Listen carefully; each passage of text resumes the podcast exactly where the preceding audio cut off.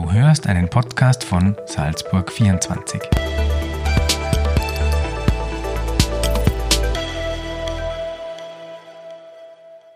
Hallo, liebe Hörerinnen und Hörer, zu einer neuen Podcast-Folge von Salzburg 24. Mein Name ist Johannes Posani und heute beschäftigen wir uns mit dem allseits präsenten Thema der Corona-Pandemie.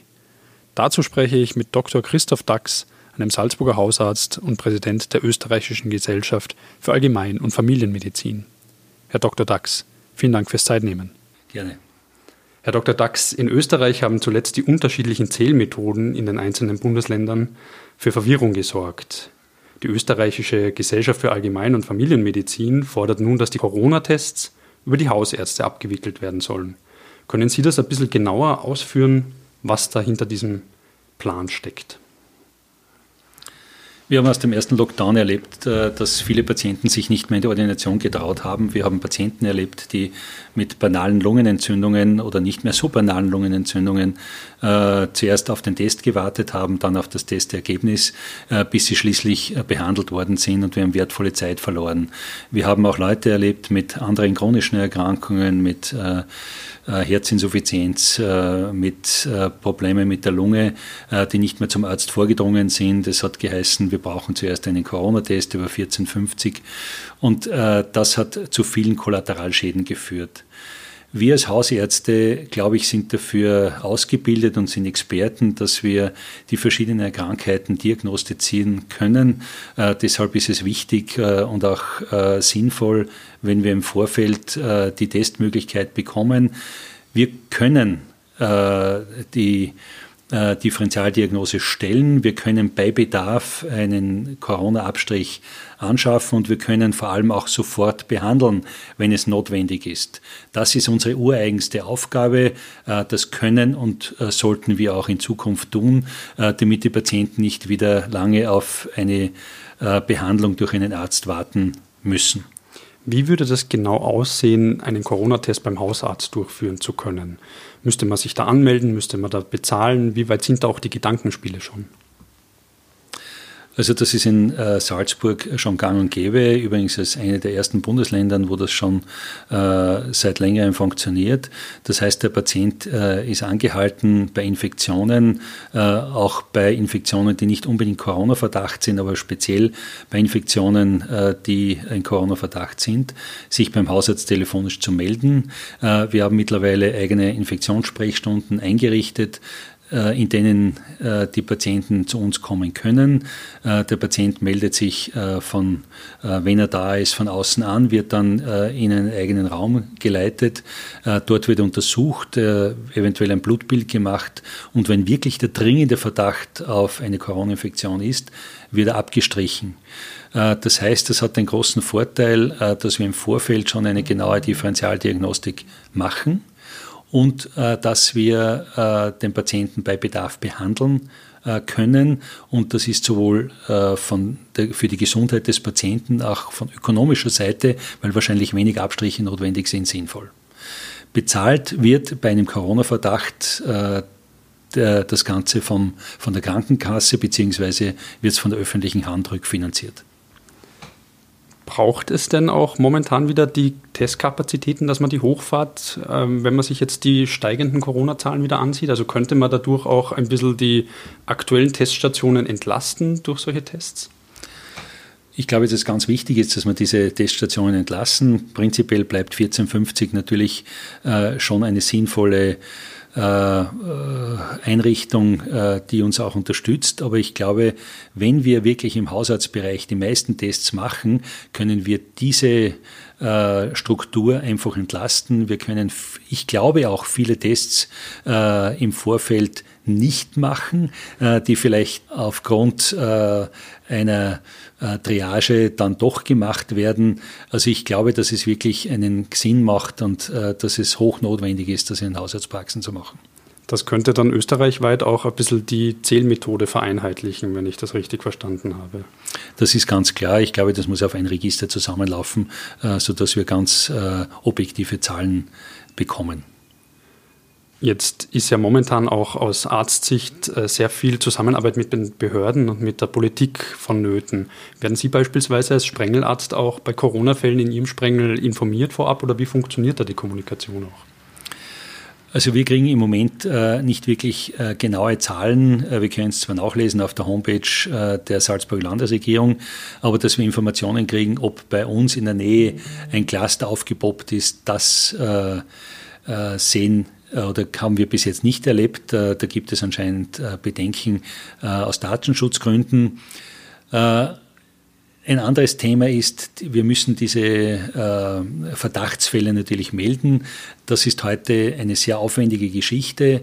Äh, die muss vereinfacht werden. Da arbeiten wir in Salzburg auch gerade dran, dass das einfach ein DIN A4 äh, Papier ist, das man einfach ausfüllen kann und das man das Gesundheitsamt meldet. Äh, das sollte in den nächsten Tagen Realität werden. Das würde uns die Sache auch sehr erleichtern, weil bis jetzt ist ein sehr aufwendiger Bogen, den wir jedes Mal ausfüllen äh, müssen, wenn ein Covid-Verdachtsfall vorliegt.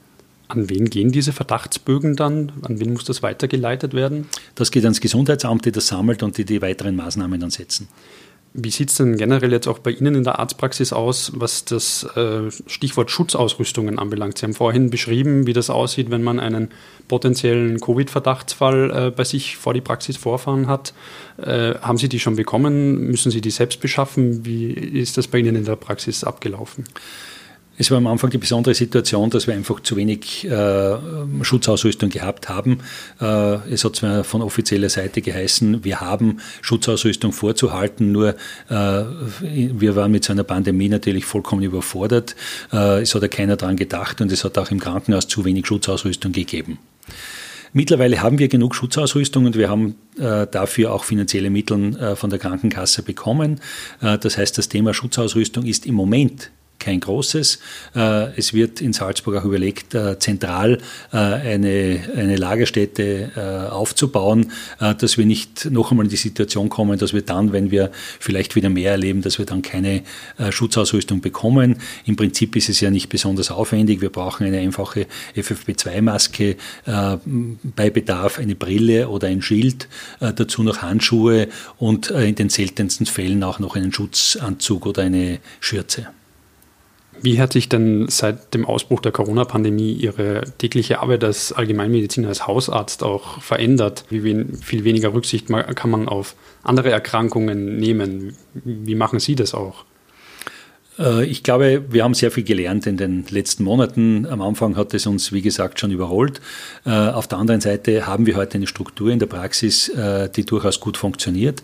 Das heißt, wir haben eine Infektsprechstunde eingerichtet, wo wir speziell ein Zimmer hergerichtet haben, das für die infektiösen Patienten durchaus gut geeignet ist, dass man auch dann desinfizieren kann, wenn wir einen Corona-Verdachtspatienten gehabt haben. Und sonst läuft die Ordination ganz normal normal weiter. Das heißt, wir haben schon seit langem eine äh, Terminpraxis. Das heißt, die Patienten melden sich bei uns an, sodass wir im Vorfeld überhaupt kein Problem haben, abzuklären, äh, weshalb kommt der Patient überhaupt. Und wenn der wegen Kreuzweh kommt, wegen psychischen Problemen, äh, dann kommt er ganz normal bei der Türe rein. Natürlich ist Maskenpflicht heute, das ist in allen Ordinationen natürlich Usus und auch notwendig.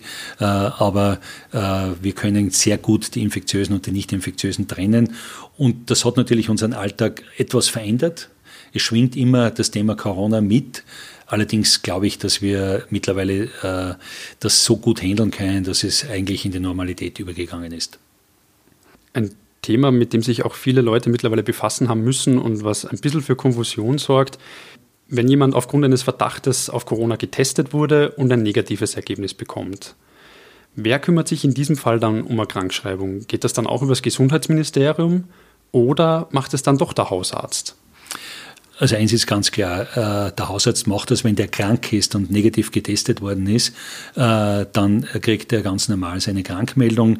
Ein bisschen ein äh, Dorn im Auge ist, ist uns, dass die österreichische Gesundheitskasse uns diese telefonische Krankmeldung abgedreht hat. Die gibt es nur bei Co-Verdachtsfällen. Äh, damit hätten wir natürlich äh, oder könnt, könnten wir äh, viele Banalitäten äh, aus der Organisation halten, die, mein, wenn ich äh, wegen äh, Kreuzweh drei Tage nach nicht in die Ordination gehe und das ist nicht zu behandeln, weil es bekannt ist oder äh, der hat sich das Bein gebrochen, dann brauche ich den nicht in der Ordination halten, äh, äh in, in, die Ordination holen. Das heißt, ich kann den äh, durchaus äh, nicht dem Infektionsrisiko aussetzen. Aber das ist jetzt ein Nebenthema. Wenn er natürlich äh, zu einem Cluster gehört, das heißt, wenn der zwar negativ getestet ist, weil er irgendwer Kontakt gehabt hat, aber wird trotzdem in Quarantäne geschickt, dann äh, ist er nicht vom Hausarzt krank zu schreiben, sondern dann läuft das offiziell über das Gesundheitsamt. Jetzt ähm, nähern wir uns ja auch der Grippesaison mit Riesenschritten. Ähm, jetzt haben wir Corona auf der einen Seite, die Grippe, die möglicherweise uns dann auch bald ins Haus steht. Lassen sich aus medizinischer Sicht diese beiden Krankheiten so ganz eindeutig unterscheiden? Und kann man an Influenza und an dem Coronavirus auch theoretisch gleichzeitig erkranken? Theoretisch kann man gleichzeitig erkranken, ganz klar. Äh, ob das praktisch sein wird, werden wir erst sehen. Äh, es sind Tests in Entwicklung, äh, die uns sowohl äh, den Virus auf Corona äh, oder auf äh, testen. Äh, das ist natürlich sinnvoll, wenn die auf den Markt kommen, weil da können wir beides gleichzeitig abdecken. Äh, zur ersten Frage, äh, es ist nicht immer eindeutig, ob das eine Grippe-Geschichte ist oder ob es eine Corona-Geschichte ist. Das ist erst einmal unsere erstliche Kunst und dann müssen wir natürlich auch einen Test machen auf Corona. Das ist ganz klar. Ich bin der Meinung, äh, nachdem wir halt jetzt schon erste Zahlen aus äh, äh, den östlichen Ländern haben, sprich aus Australien, wo die Grippe in der Regel zuerst beginnt und sich schon langsam dann Richtung Europa fortblockt, ähm, dass äh, heuer die Grippe wahrscheinlich eine sehr, sehr untergeordnete, wenn überhaupt eine Rolle spielen wird. Äh, da spielen die ganzen Schutzmaßnahmen, die wir jetzt haben mit Maskenpflicht und äh, Social Distancing äh, auch eine Rolle. Damit äh, fällt eine wesentliche äh, Infektgefahr einfach oder Ansteckungsgefahr weg. Ganz zum Abschluss noch, ähm, wenn Sie es wagen, eine Einschätzung für den Herbst, ähm, die Sie uns geben könnten. Was können wir tun, dass die Fallzahlen nicht weiter steigen? Gibt es auch Grund zur Hoffnung, zur leisen Hoffnung zumindest äh, in Form eines bald entwickelten Impfstoffs? Äh, zur ersten Frage. Ich glaube nicht, dass das jetzt eine zweite Welle ist, sondern dass das einfach Ausdruck ist, sozusagen äh, der Ende der Reisezeit, äh, dass man eigentlich schon äh, gedacht hat, ja, dass der Virus spielt eh keine große Rolle mehr. Wir haben das eigentlich erwartet. Äh, und das ist jetzt gekommen. Und wir haben ja auch keinen Peak, sondern wir haben jetzt äh, ein Plateau auf hohem Niveau. Wir haben jetzt zwischen 600 und 900 Fälle in etwa, aber es ist äh, wechselnd und nicht ansteigend. Äh, das heißt, äh, wir werden äh, im Herbst erleben, dass wahrscheinlich durch diese Maßnahmen die Zahlen etwas zurückgehen werden, aber sie werden äh, uns begleiten. Also ich rechne damit, dass wir aber ich bin kein Hellseher und ich bin kein Pandemie-Experte, muss ich auch dazu sagen. Aber ich rechne, dass wir uns ungefähr im Herbst auf 300 Fälle pro Tag einpendeln werden. Das Virus verschwindet ja nicht einfach. Das Virus bleibt da. Äh, so lange, äh, bis wir entweder eine Herdenimmunität haben. Äh, die Frage ist, kommen wir überhaupt zu einer Herdenimmunität? Wenn wir nicht mehr Fälle haben, werden wir zu keiner Herdenimmunität kommen. Das ist auch eine Realität.